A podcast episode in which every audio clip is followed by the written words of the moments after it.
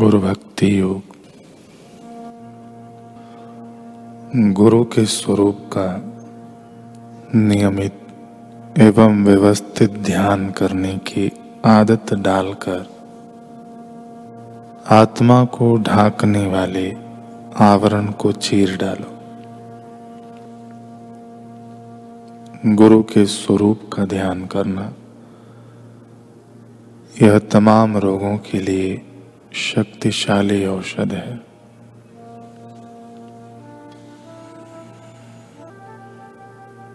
गुरु का ध्यान करने से अंतरात्मा के ज्ञान के एवं अन्य कई गूढ़ शक्तियाँ प्राप्त करने के लिए मन के द्वार खुल जाते हैं।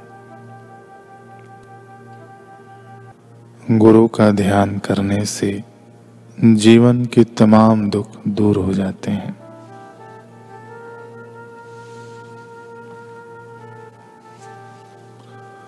गुरु के स्वरूप का ध्यान करो, तभी आपको सच्ची शांति एवं आनंद की प्राप्ति होगी।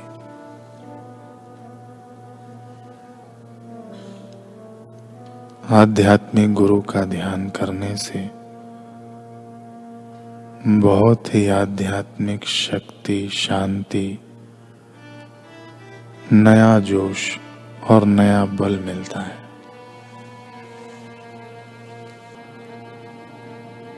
अकबर ने अपने नौ रत्नों में एक मान सिंह को आमिर का राजा बनाया था।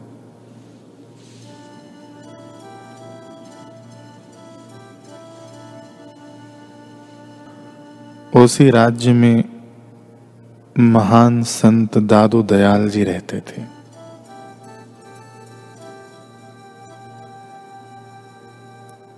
विरोधियों ने उन पर कई लांछन लगाकर मान सिंह को भड़काया। तो मान सिंह ने खुद जाँच की पर दादू जी निर्दोष पाए गए। मानसिंह ने संत विरोधियों पर कोई कार्यवाही नहीं की, जिससे वे सक्रिय ही रहे, और फिर पन पे, और फिर पन पे। कि राजा निष्पक्ष नहीं है। यह खबर अकबर को प्रभावित न करे, इसलिए मानसिंह ने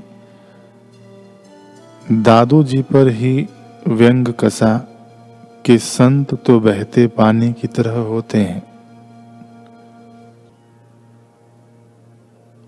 उन्हें राज्य छोड़कर चले जाना चाहिए।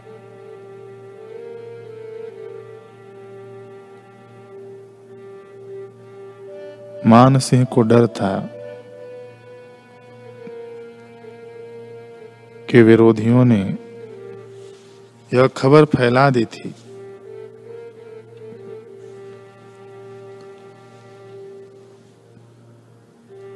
कि मान सिंह ने कोई कार्यवाही नहीं की।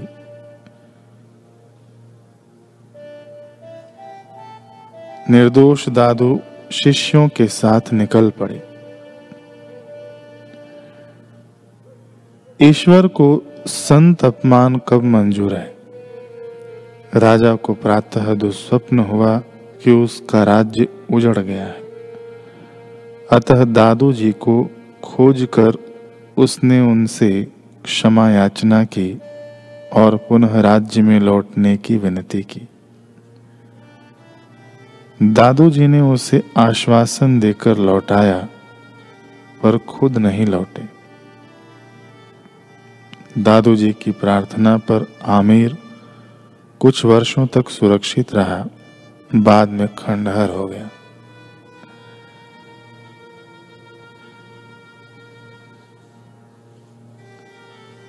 राम जी को राज्य के बदले चौदह वर्ष का वनवास मिले और भरत का राज्य हो। यह वरदान मांगने वाली कैकई का भविष्य क्या हुआ? राम वियोग में पति दशरथ जी, चल बसे और पुत्र भरत ने उस माँ का त्याग किया। कैकई नाम ही कलंकित हो गया।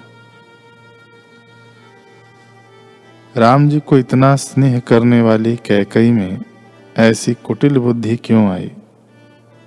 क्योंकि उसने महर्षि वशिष्ठ जी द्वारा श्री योग वासिष्ठ के माध्यम से दिया गया एको ब्रह्म द्वितीय नास्ति का मंत्र त्याग दिया। और मंथरा का रिश्तेदारी एवं धन पद सत्ता के स्वार्थ से सना द्वैत युक्त मंत्र जी भर के जपा। उसका मनन भी किया। परिणाम क्या हुआ? सर्वविदित है। अद्वैत निष्ठ सतशिष्य राम जी का कुछ बिगड़ा नहीं। और द्वैत से कलंकित मंथरा व कैकई के जीवन में सुख शांति बची नहीं।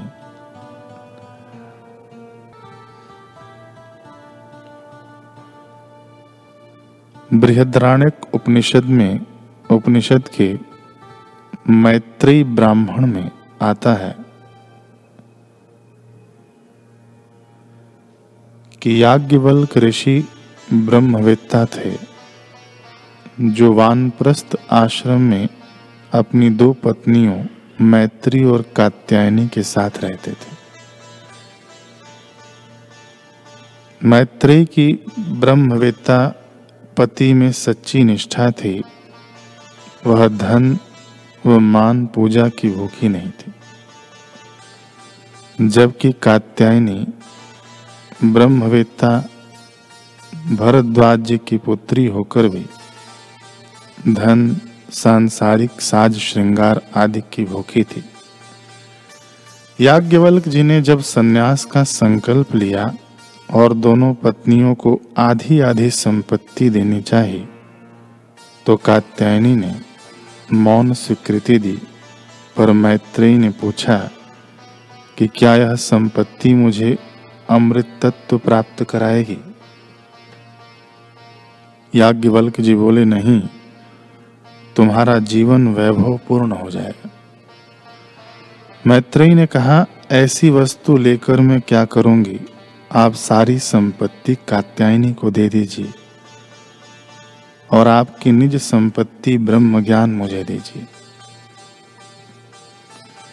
प्रसन्न होकर याज्ञवल्लक जी ने मैत्री को ब्रह्म विद्या का दान दिया, जिससे उन्होंने शाश्वत ब्रह्म पद पा लिया। लेकिन ब्रह्म जिज्ञासा के अभाव में कात्यायनी, नश्वर धन से ही संतुष्ट हो, याज्ञवल्क जी की शाश्वत संपदा से वंचित ही रही।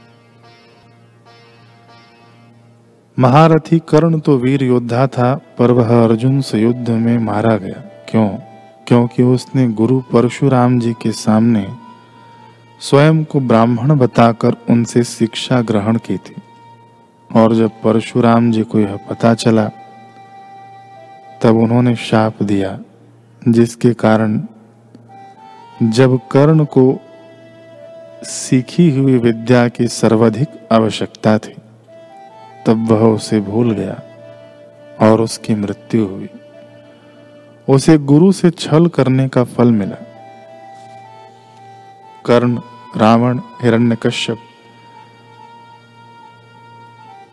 भगवान श्री कृष्ण के वंशज आदि की तरह अपनी मनमुखता से सतपुरुषों से धोखा करने वालों अथवा उनके प्रति नकारात्मक सोचने या दोष दर्शन करने वालों का अंत बहुत बुरा होता है।